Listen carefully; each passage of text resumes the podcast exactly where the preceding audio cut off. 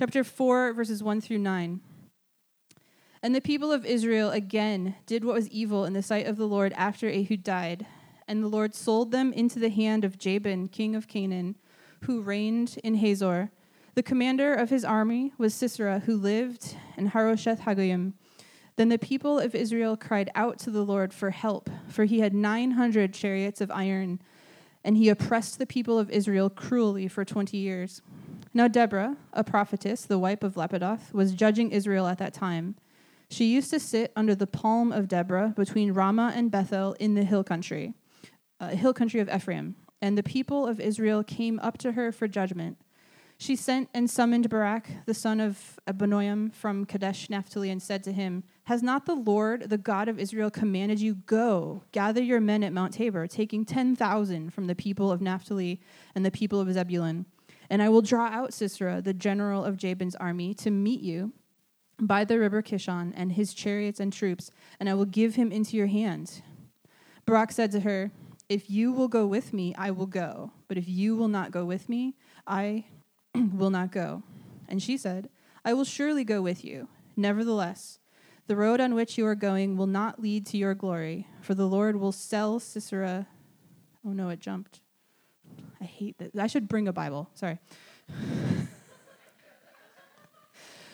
uh, me and propaganda, right? For the Lord will sell Sisera into the hand of a woman. Then Deborah arose and went with Barak to Kadesh. And chapter 5. After uh, they had that story, there's another version of it. No. Guys.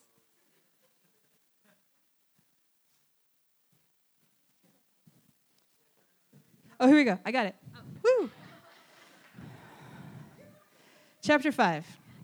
Then sang Deborah and Barak, the son of Abinoam, on that day that the leaders took the lead in Israel, that the people offered themselves willingly. Bless the Lord. Hear, O kings. Give ear, O princes. To the Lord I will sing. I will make melody to the Lord, the God of Israel. The Lord, when you went out from Seir, when you marched from the region of Edom, the earth trembled and the heavens dropped. Yes, the clouds dropped water. The mountains quaked before the Lord, even Sinai before the Lord, the God of Israel. Amen.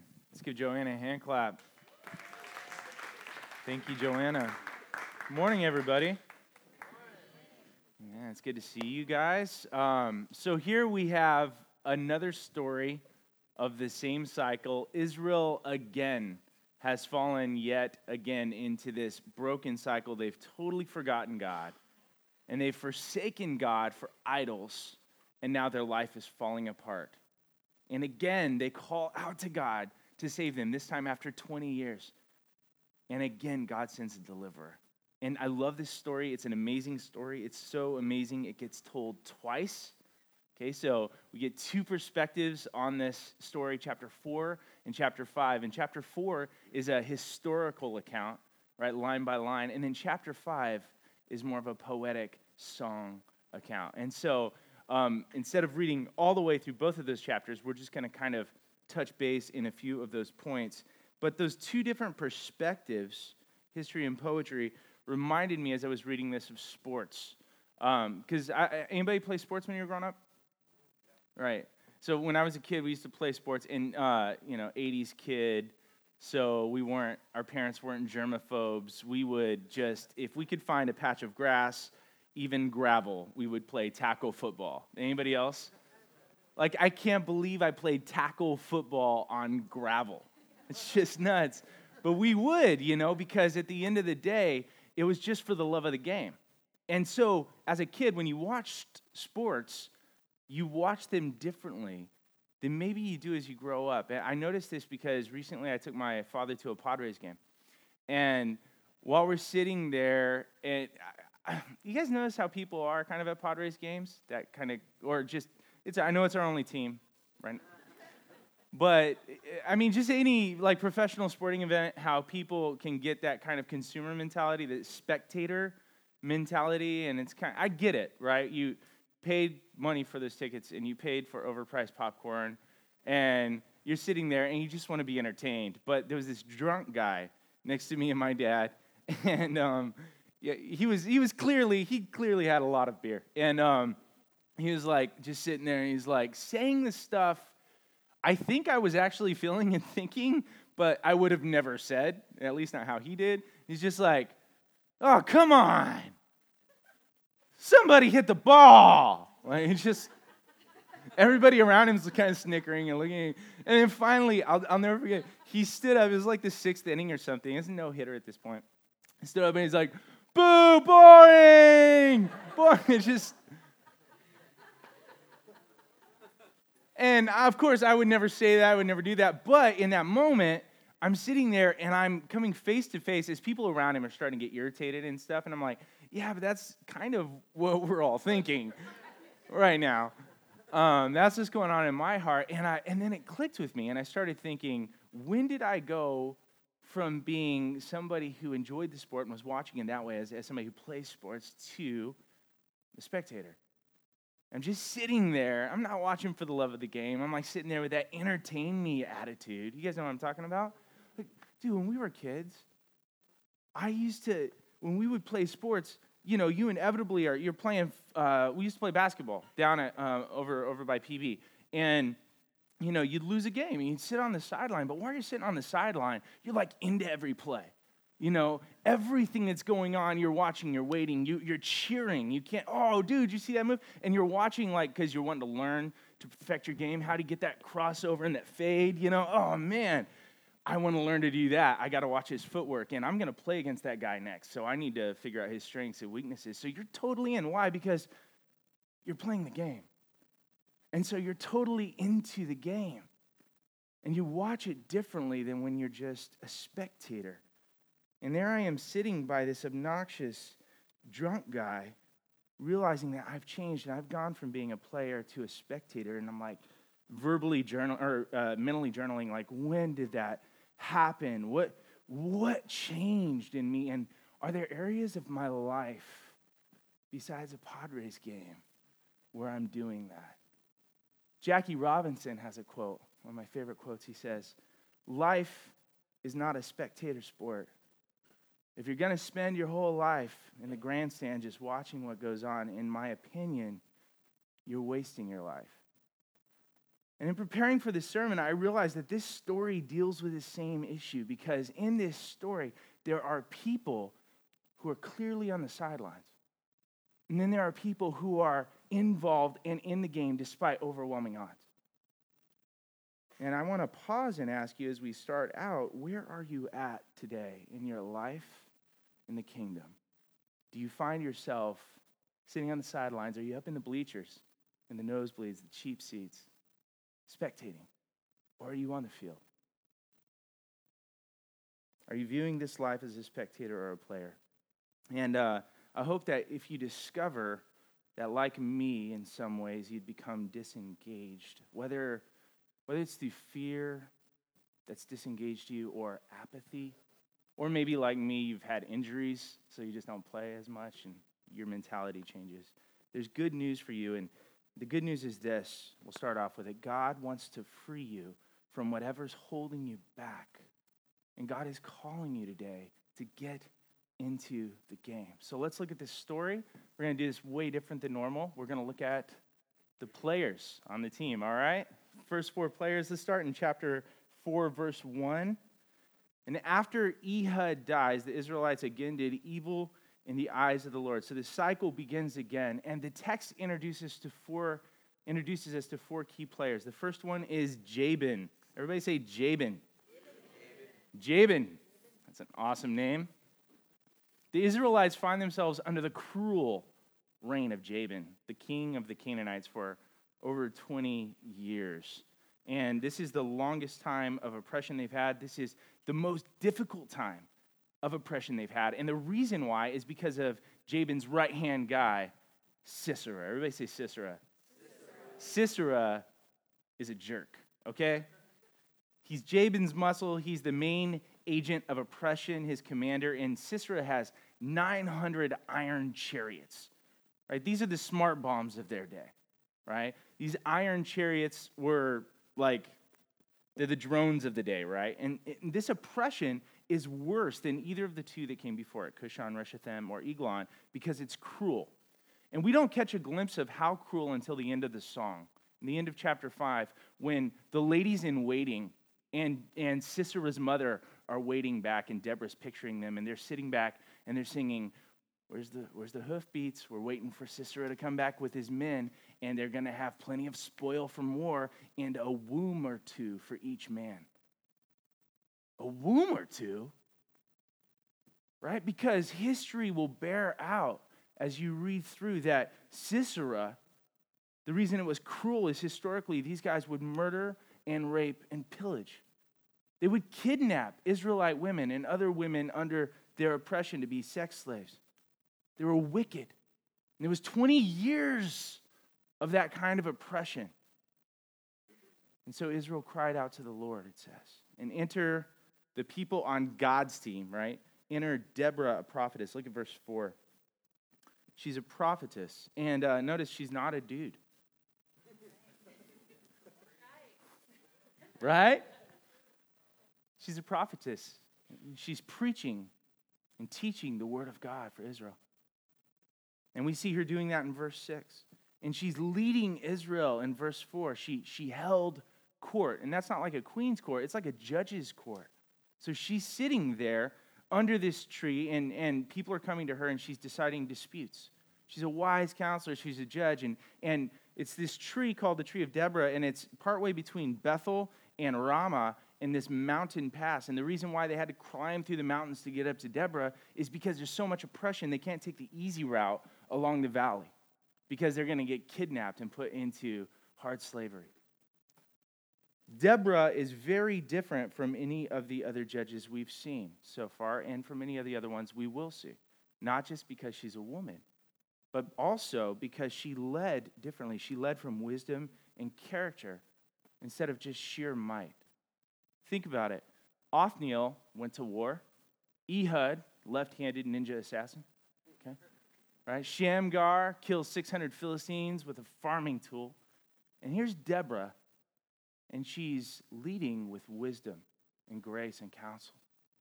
And she comes the closest to being a godly leader of the people because she's a judge who led beyond the battlefield.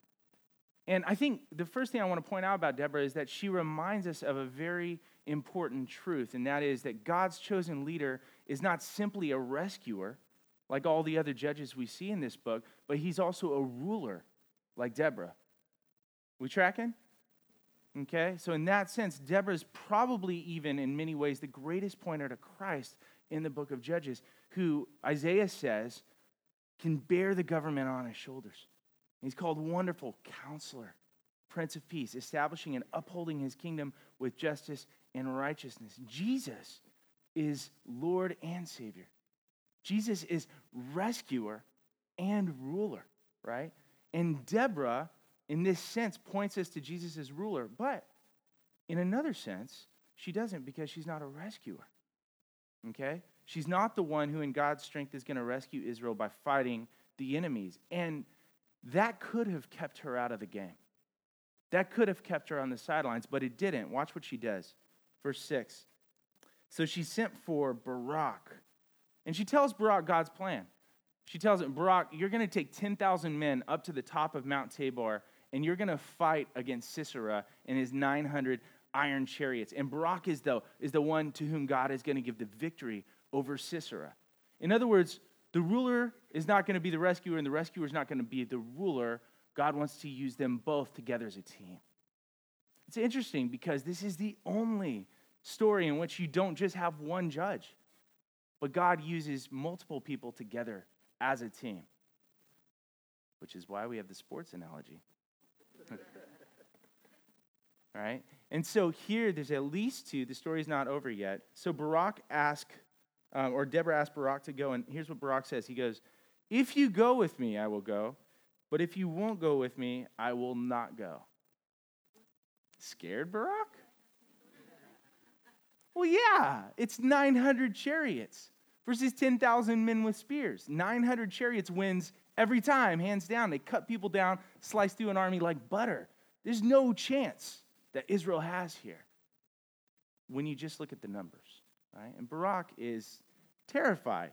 So he asked Deborah, as God's representative, to go, kind of like Joan of Arc, and lead them into battle. In verse 9, Deborah says, I will surely go with you. Nevertheless, the road on which you're going will not lead to your glory, for the Lord will sell Sisera into the hand of a woman. Here's the deal Barak has every reason not to go 900 of them, right? And he still does in the face of overwhelming odds. And that's it's interesting because Barak is mentioned in Hebrews chapter 11, the, the, the chapter of faith. And you say, oh, he looks kind of like a scaredy cat. But he's still mentioned in the hall of faith, in the hall of heroes in the Bible. And I think it's for two reasons. One, because Barak listens to God even when it's tough. And that, that shares us uh, an important point with us today, and that is faith is not ignoring the difficulty. Faith means that you choose to trust God despite the difficulty. I know we all have difficulties in our life that we're facing right now. Faith is you trusting God and seeing Him as greater than the difficulties you're facing. Right? And secondly, Barak is, is mentioned because he's humble. He's not honor seeking. He finds out he's not going to get the credit for this. Sisera is going to be handed over to somebody else. The honor will be given to another, and then he's not even going to get to rule afterward. But he still goes. He still leads God's people into battle. And, and because of that, Barak foreshadows this great deliverer who, in the very nature of God, did not consider equality with God something to be grasped, but made himself nothing and humbled himself and become obedient to death, even death on a cross.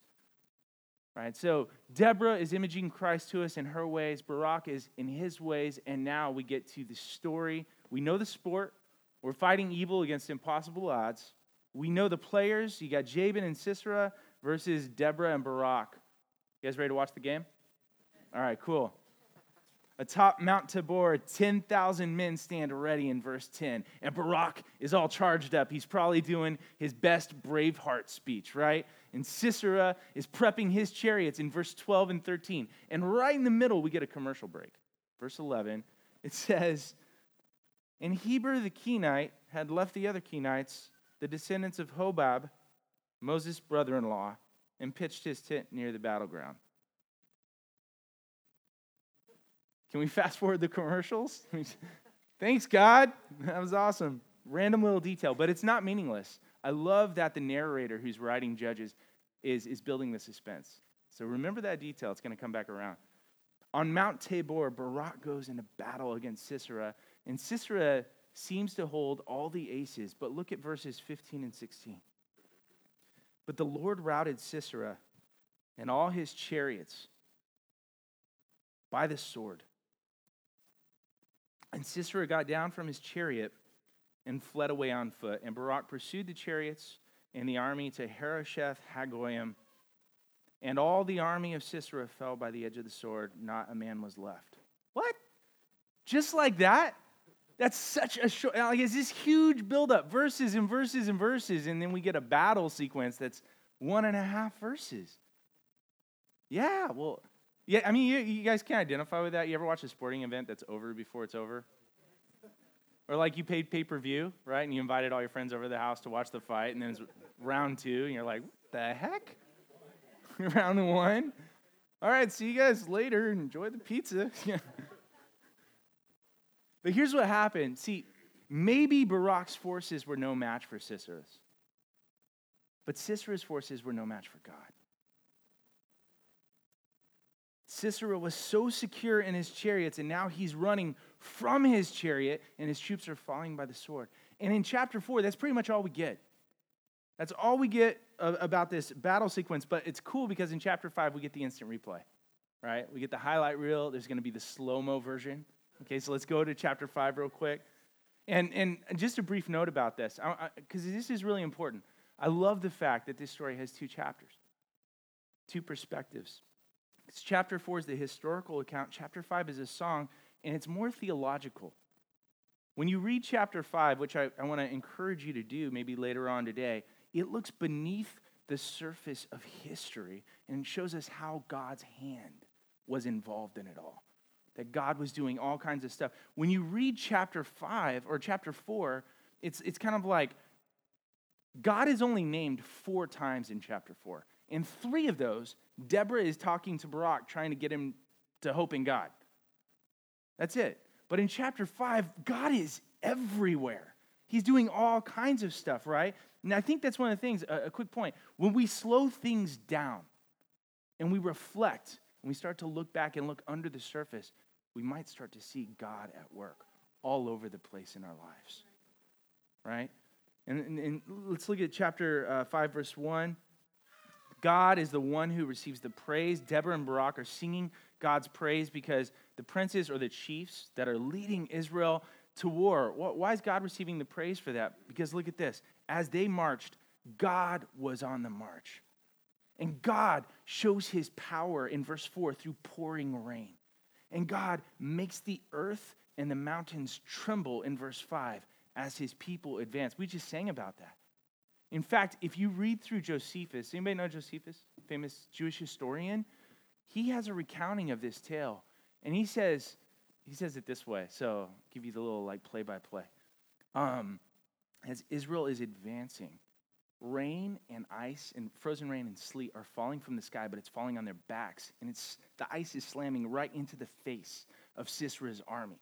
And just then the river that they're by is overflowing, and now the ground is all muddy, and the chariot's wheels get stuck in the ground, in the mud. And now those chariots are useless. It goes from 900 chariots to 900 dudes shaking in their boots as 10,000 guys with spears are coming up on them. In fact, Josephus says more guys died by the chariots and their own horses than died by the hands of Israelites that day. God did that. And imagine, imagine if Barak had said, nah, the odds are way in their favor. There's no way we can do this. But he trusted that God was bigger. God crushes the enemy. And it looked like Sisera's team was stacked. You guys remember on the playground when you used to play dodgeball and you got to be captain and pick the team? And you're always like, I want Big John because that dude can throw.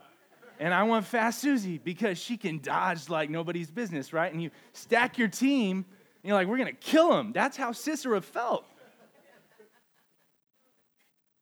And he got his clock cleaned because he wasn't counting on God. They didn't account for God on the side of his people. Sisera stood no chance. And I want to ask you today are you living like that's true?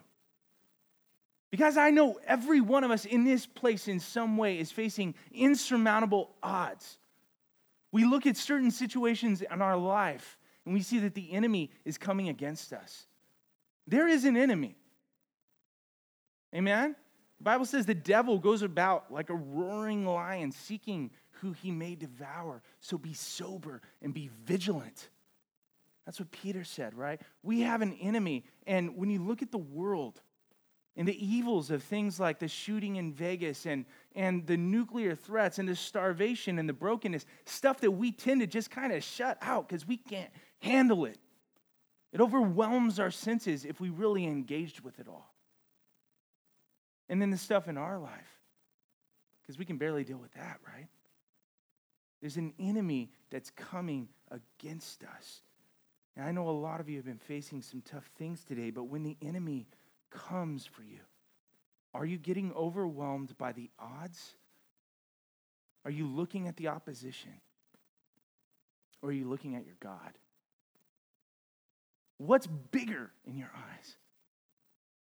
If you're overwhelmed by fear and struggling today, maybe your God is too small. Maybe you need to lift your eyes up and see how great and powerful He is. Do you see that God is fighting for you? God is for us, Romans says, who can be against us? Whatever you're facing today, God is bigger. Whatever you're facing today, God is bigger. Amen? Are you in the game or is something keeping you on the sideline? And chapter 5 tells us a really sad tale. In verses 13 through 23, which we won't read the whole thing, we find out, though, that not everybody got into the game. In fact, there were whole tribes that stayed back. In fact, it says that they could have been 40,000 people. But because they were afraid, because for whatever reason they stayed out of the game, only 10,000 were able to fight. The tribe of Reuben, verses 15 and 16, stayed with their sheep. Somebody's got to watch them. the tribes of Gilead and Dan and Asher stayed home too. Why?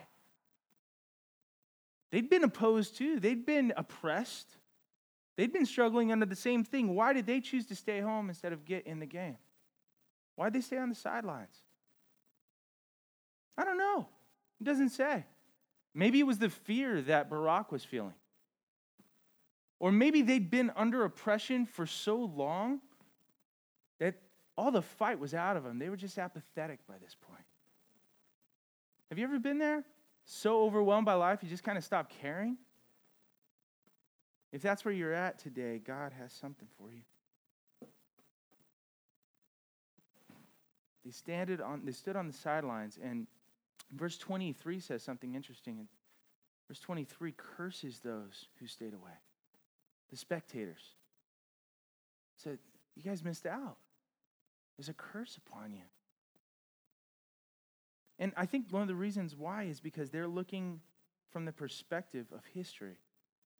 But they're not looking from that deeper perspective, that theological perspective, seeing God at work in the details, behind the layers. And still, even though not everyone gets into the game, God fights and God wins. And there's this lesson for us today, and that is that God is going to win. God is fighting our battles and He will win. We find a blessing when we get in the game, when we put ourselves in, no matter the odds. No matter what's standing in our way, there's a blessing there and there's a cursing when we, for whatever reason, stay on the sidelines. That's a hard truth. But that's what the Bible says. There's a good truth here, though, and, and, for those of us that choose to get in the game, and that is this even in the face of overwhelming odds, it's God's burden, it's our blessing. We get to participate in the greatest story of all time. And we're going to talk about that. I hope, I hope, if you have not been in, in, the story of God, just shameless plug, I hope you will be there later on this month. The story of God will blow your mind and wreck your heart. It's going to be amazing. As we walk through the entire Bible and you start to see how God is at work through human history. Shameless plug. But I, I want to encourage you guys God is at work. It's His, bless, his burden to bear. It's our blessing. It's not like God needs our help. He's going to win, but He allows us to help. We get to be there. How are you viewing life? It's one of our biggest issues is seeing life only through the historical lens and not seeing it through the theological lens.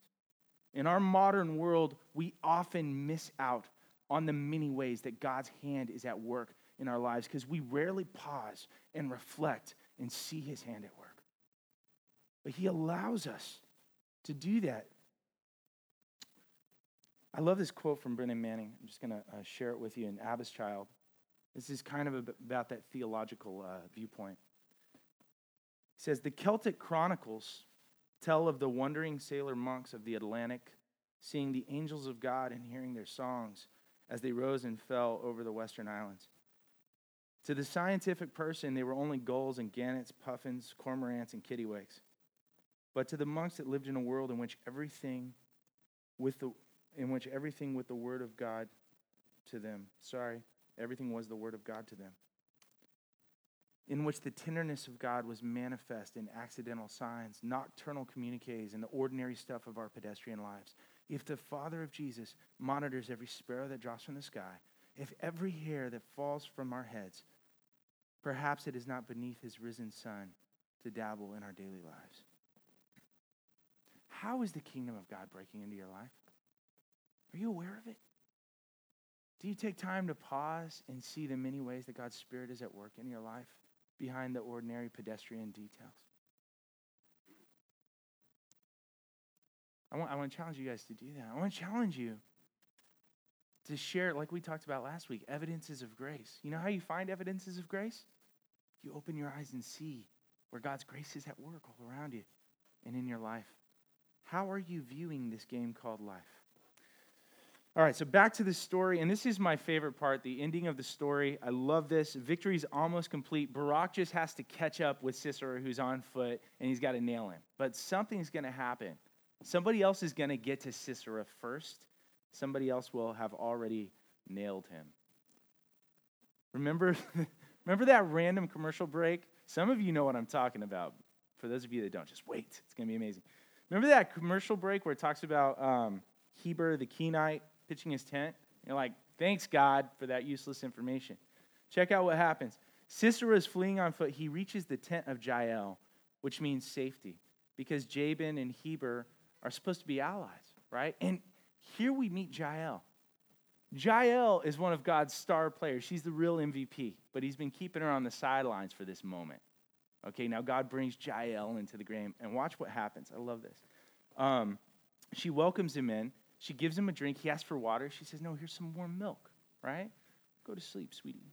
Poor little guy, right? Covers him up with a blanket, hides him in there. And in verse 21, but Jael, the wife of Heber, took a tent peg and took a hammer in her hand, and she went softly to him and drove the peg into his temple until it went into the ground while he was laying fast asleep from weariness. And I love these next three words.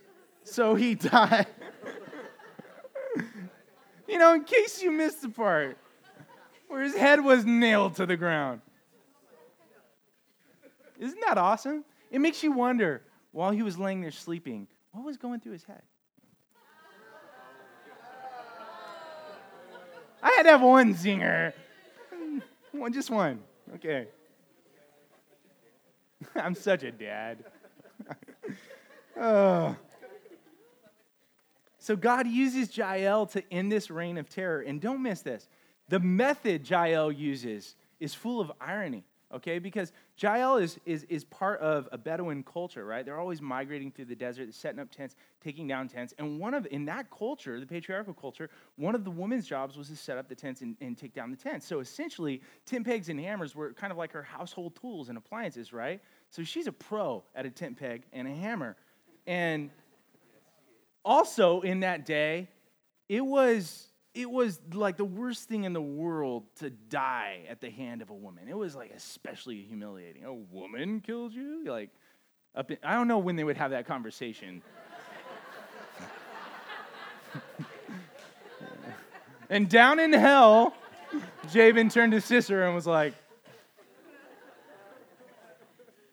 but it's, it's designed to make this, this death of this wicked, evil person even more devastating, right?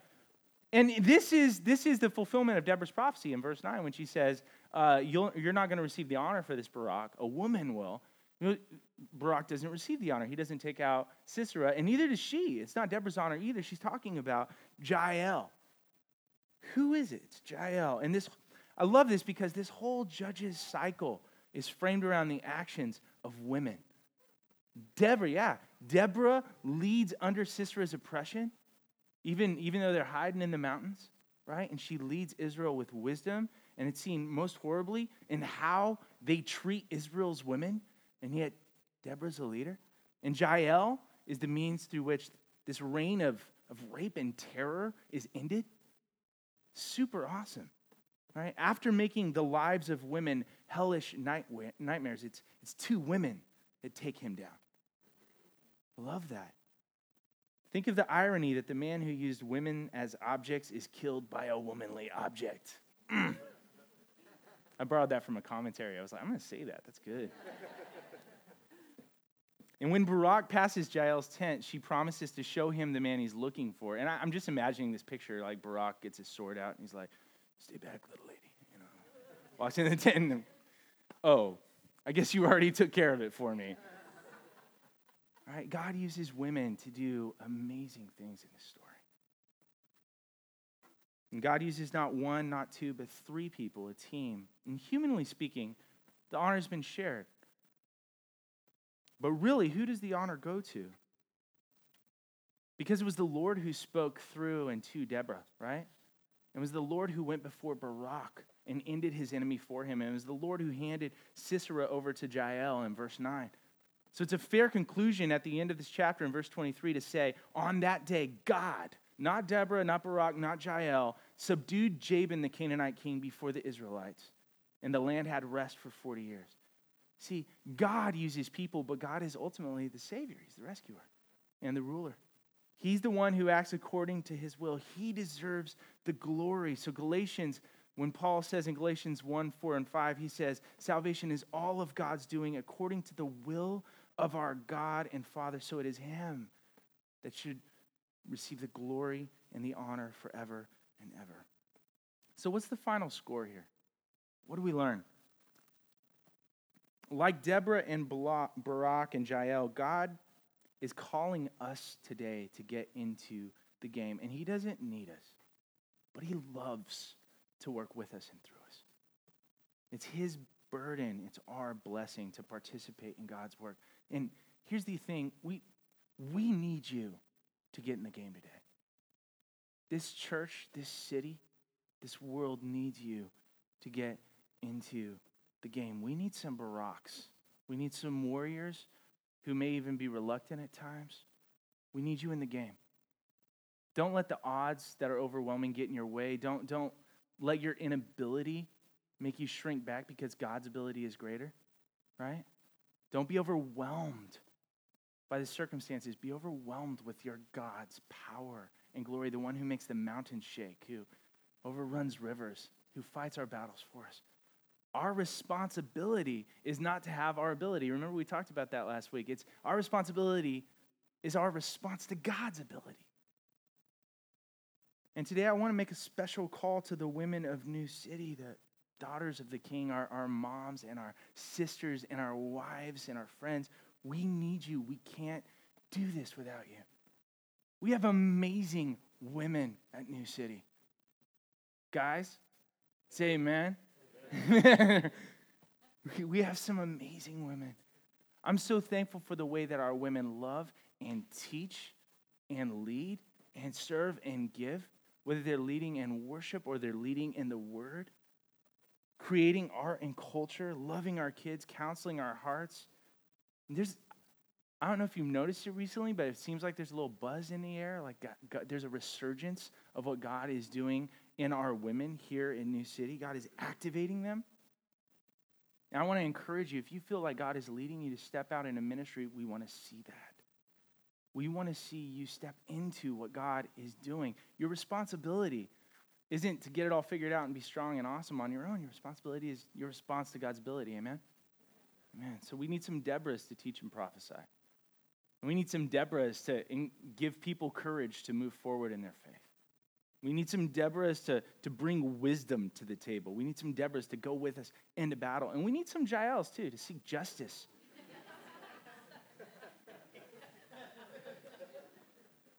Amen?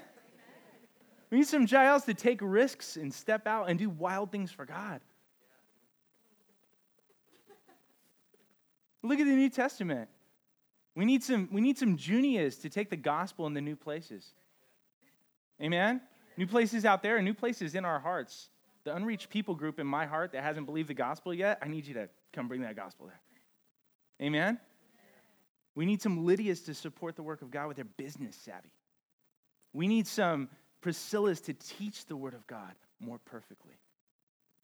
We need some Marys to surrender their plans and magnify the Lord with their lives. We need some mothers like Lois and some grandmothers like Eunice to raise up a boy who one day will become a Timothy. We need you. We can't do this without you. New City would fall apart. There's no new city without the wonderful women that God has blessed us with. Amen. So, question Are you on the field or are you on the sidelines today? What's keeping you out of the, day, the, the game? What, what's your why today?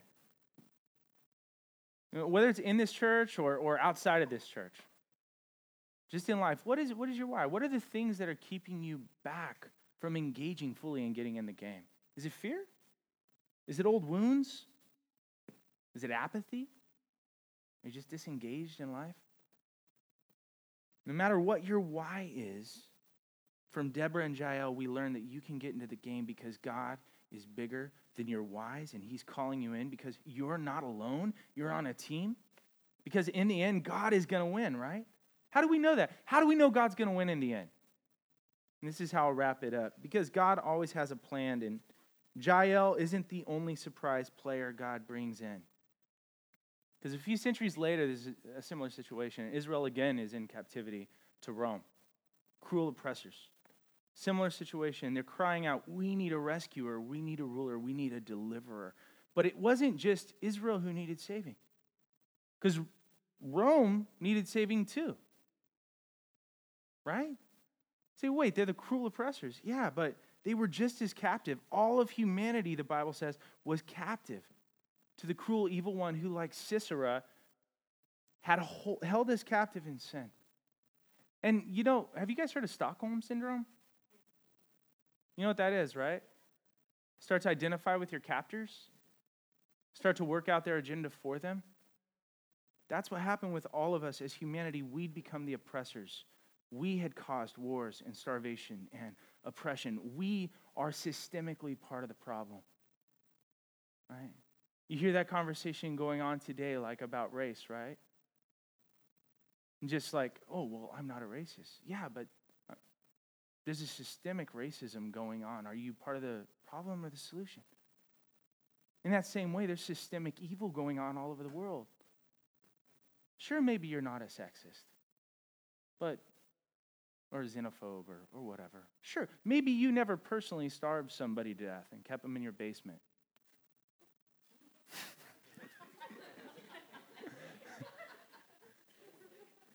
But there are people in other continents that are starving to death. And we're all part of this same system, and God has called us to take dominion over this world and bring his kingdom here. What are we doing? Are we so overwhelmed with the evil in the world that we've just disengaged? We are part of the problem. The evil out there is the evil right here in my heart. The Bible says all have sinned and fall short of the glory of God. The, the New Testament reminds us of a difficult truth that we've been playing on the wrong team. We've all, in our own ways, gone to battle in Sisera's armies. So, what's our hope? I'm going to read this passage Galatians 4. In the same way, we also, when we were children, were enslaved to the elementary principles of this world. But when the fullness of time had come, God sent forth his Son, born of a woman, born under the law, to redeem those who were under the law, so that we might receive adoptions as sons. Because you are sons, God has sent the Spirit of his Son into our hearts, crying, Abba, Father. So you are no longer a slave, but a son. And if a son, then an heir through God. See, that's the gospel. Jesus was the real MVP, right? Jesus, like Jael, was God's sub, and, and he came in and he did something for us that no longer are we slaves, but we're sons. We're no longer captives, we're kids of the king. Why? Because God sent forth his son to redeem us. And like Deborah, Jesus is the perfect ruler, even better than she was. And like Barak, Jesus is the perfect rescuer, even better than he was. And like Jael, Jesus is going to nail his enemies to the ground, but he does it in an unexpected way. Because Jesus turns the tables and he takes the nail that we deserved. Jesus on the cross, instead of us being nailed to the ground, he was nailed to the cross. Instead of us being slaves anymore, he gave us his freedom and took on our captivity and our brokenness. Amen? That's the good news of the gospel. And because of that, God has gotten us on the right team. Not for not not so we can take pride in it and be like, yeah, it's our doing. No, it's not our doing. It's all grace. It's all grace. But God is calling us now to get in the game. How? Just look at the world around you. You walk outside these doors today. What is not the way it's supposed to be? Everything, right? Everything. Look at the news. Look, at the world around you. What if the kingdom of God was fully here right now and Jesus was reigning as king right now here? What would be different? Now go put your hands to it. What's the one thing that tugs at your heart the most out of that? And you say, oh man, it's too big, that's too hard. Maybe your God is too small. But God is calling us to get in the game. And there's some practical ways too for us here at the church we can do this, whether it's serving and mentoring kids at Roosevelt. 50 of the kids this year on roll were, were homeless. 80% are below the poverty line here at the school, and they're asking us to come and mentor them. What school asks a church to do that? What an opportunity. City Heights missional community got going, and, and, and they did the World Cup, and they had kids and um, refugees from all over the world had their teams playing soccer together. And I just got to hear the good report last night with Scott and Christina. They threw that together. Awesome. And somebody came to Christ because of a relationship that they made at that event. A Syrian refugee who was here helping coach a team formed another relationship with another coach who was a Christian. And after a few weeks, he's become a Christian too and was baptized recently. It's amazing. That's, yeah. And we've got gospel communities on mission all over the city doing similar things. And if there's not one in your neighborhood, start one, right? Walk out your door and walk across the hall or walk across the street. Go on mission to meet a neighbor, to, to meet somebody, and bring them from death to life as the Holy Spirit moves through you. Amen? Get in the game. What's holding you back? There's a, a story I love. Uh, you guys know the story of Elizabeth Elliot? Elizabeth and Jim Elliot had gone to Ecuador to be missionaries, and there was this tribe, the Waodani tribe, and, and this tribe had a ton of death going on. 60% of the deaths in this tribe were murder related. They killed each other like crazy because they had no, no moral compass about death. And so Jim and Jim Elliot, some other missionaries, and his wife Elizabeth, they go in there, and five of them are murdered at the tip of the spear by this tribe.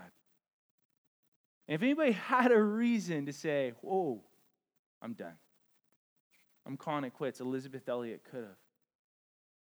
But guess what? She stayed. And she learned the language.